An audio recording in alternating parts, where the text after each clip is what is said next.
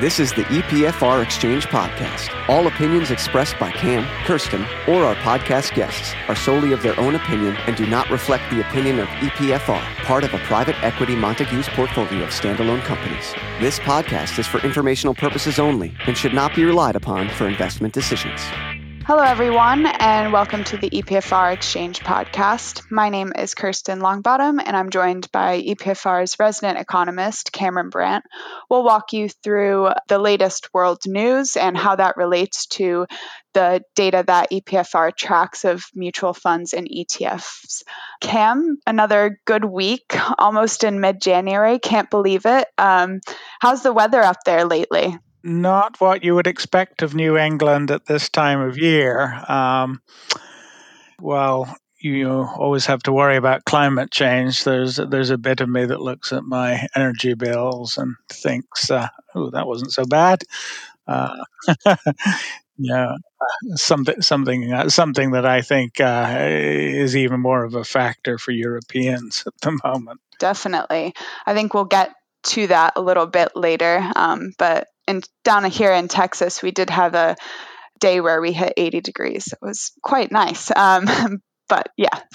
So in the latest week, December CPI reporting closed out the first full week of data in January, um, showing US inflation at 6.45% compared to the 7.1 to almost 9.1% we experienced from June to November. Um, what else has helped bond funds convince investors to commit the most money since the third quarter of 2021 this week? Well, cer- certainly the uh, inflation readings, both here and in the Eurozone, uh, encourage those who are hoping for uh, earlier than currently expected pivots uh, from um, tightening to at the very least neutral, if not an easing bias on the part of the US Federal Reserve and the European Central Bank.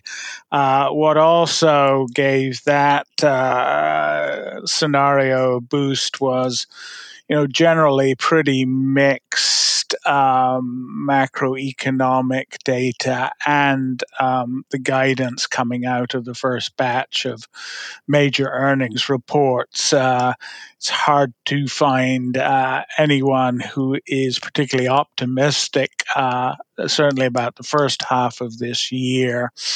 Um, you know, the World Bank recently weighed in by sort of cutting its global growth forecast by almost half. Uh, you know, and we've been seeing.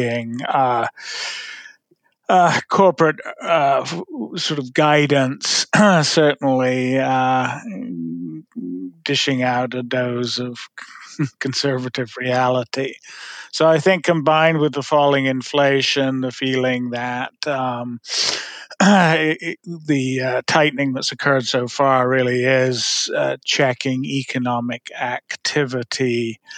Uh, and the fact that bonds sold off so much last year really encouraged investors to move back into that asset class.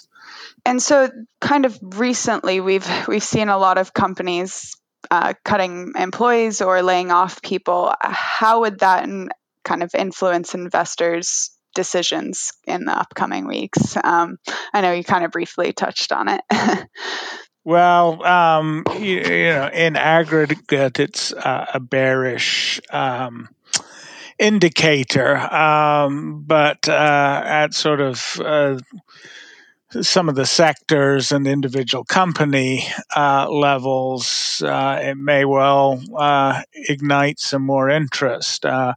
you know, we'll have to see what our stock flows level data uh, comes up within the next few weeks. But uh, there's certainly been a narrative towards the end of last year that certain sectors of the U.S. and indeed you know parts of Europe um, had been hoarding labor, uh, a lesson learned from uh, previous crisis uh, and technology just because there'd been so much capital flowing into it they could uh, you know staffing up did not cause any great problem so uh, you know I, I think uh, as long as the cost cutting uh, and and workforce trimming is judicious um, that uh, it may actually help uh, U.S. and European equities sort of uh, move higher uh, uh, sooner than than was perhaps expected.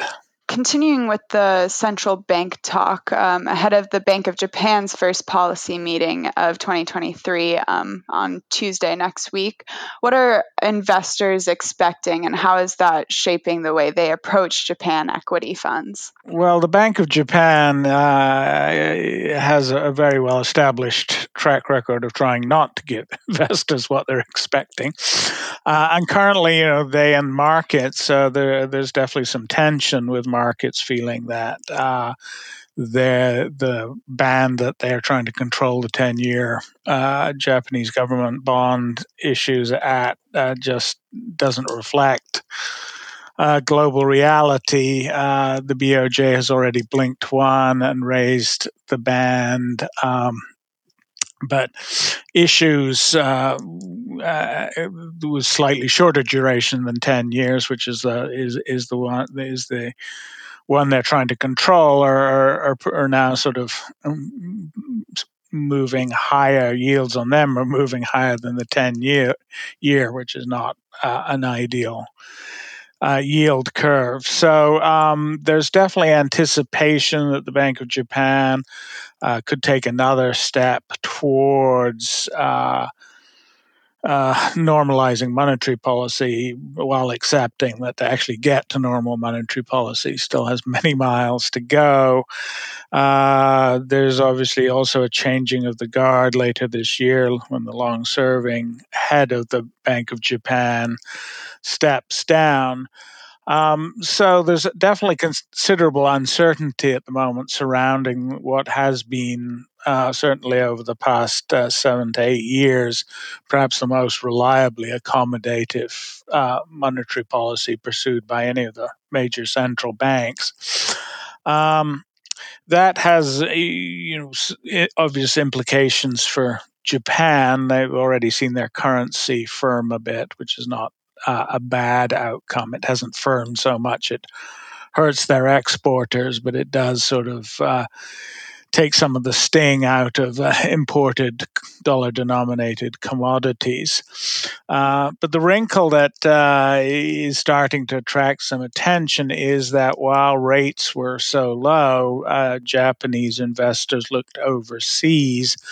Uh, and in, in, addition to the US, they've uh, built up fairly healthy stocks of, of European debt, Italy and France especially. Um, if the Bank of Japan's y- lifts the uh, yield cap uh, on the 10 year JGB uh, much higher, it'll start to make sense after hedging costs for uh, Japanese investors to repatriate, uh, sell up and repatriate uh, some of those offshore holdings, which could uh, be an unwelcome jolt for European sovereign debt markets uh, in the months ahead. Um, so um, basically, markets and investors are, are trying to gauge a scenario that has sort of been off the table for so long. Um, there's sort of a, a catch up feel to how people are, are dressing and talking about it a few single country bond funds um, among the developed Europe space profited this week, with all groups showing inflows at multi week highs. Um, UK, Switzerland, Denmark, and Greece. Switzerland equity two saw its biggest inflow in six months. Germany equity inflows were the highest since the first quarter of 2021, while UK equity took a tumble after two positive weeks. Um, an unusually warm winter uh, has put a squeeze on energy, while recently windy conditions have helped energy.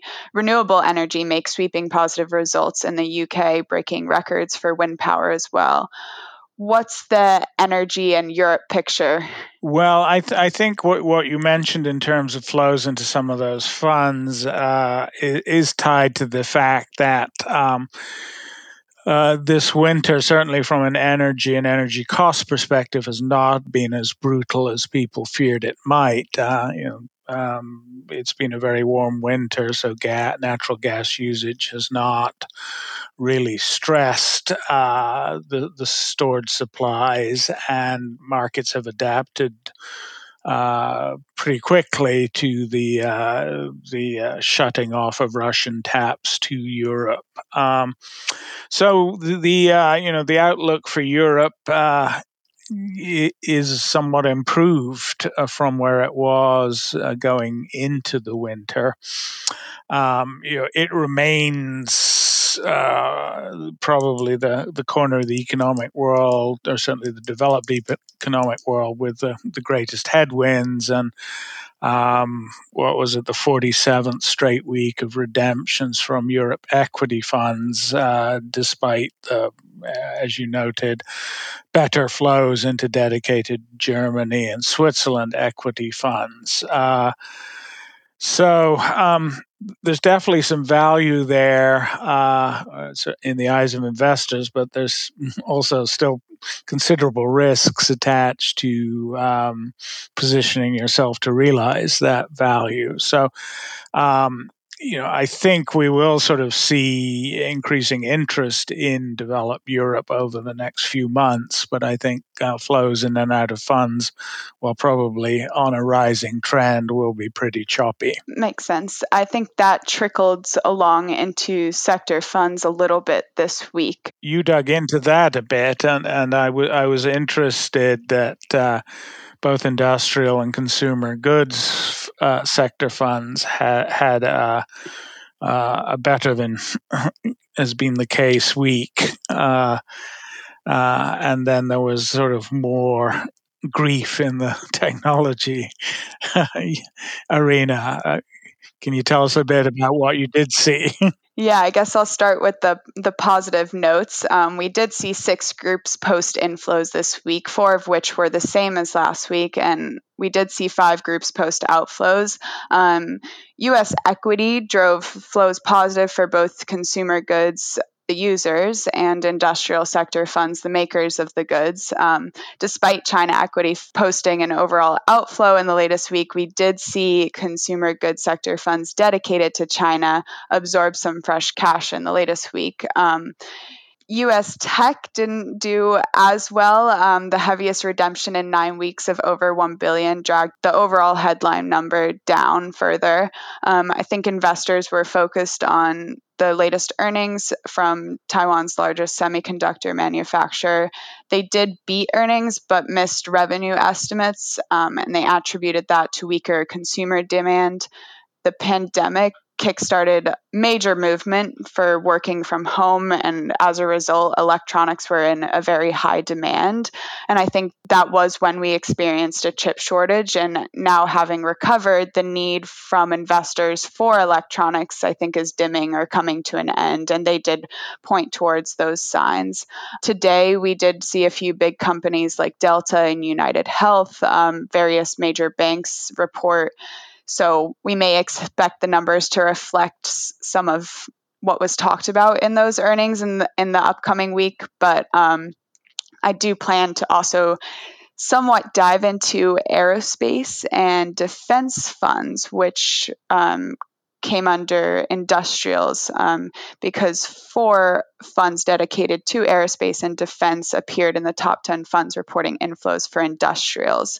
So that may be a connection to the Russia Ukraine conflict. Um, not too sure of the angle, but that's a good focus. And perhaps to end, I should pick up on your mention of COVID um, and China um, in the coming weeks. Uh, we have the China Chinese Lunar New Year, uh, a big holiday there. Even in normal times, the uh, economic data screens go fairly blank for a couple of weeks. Uh, but this year has the uh, added uh, focus of what this uh, huge move home and back will do to the COVID uh, epidemic pandemic that is, is sweeping through uh, China at the moment. Um, So that obviously has implications for when the much anticipated rebound uh, for the Chinese economy will take place. So um, I imagine we'll be watching that, watching how the flows react to whatever news comes out of China during this this the, the next few weeks. Absolutely, couldn't agree more. Well, thank you, Cam, for joining us again on Friday, and we'll check back next week. Yeah, as we move from the year of the tiger into the year of the rabbit. Woo! we'll have to dive into the meaning of yeah, those sometime. That, yeah. All right. Bye. Thanks for listening to the EPFR Exchange podcast. For more information or to suggest a topic for a future podcast, please visit epfr.buzzsprout.com or email us directly at epfrexchangepodcast at informa.com.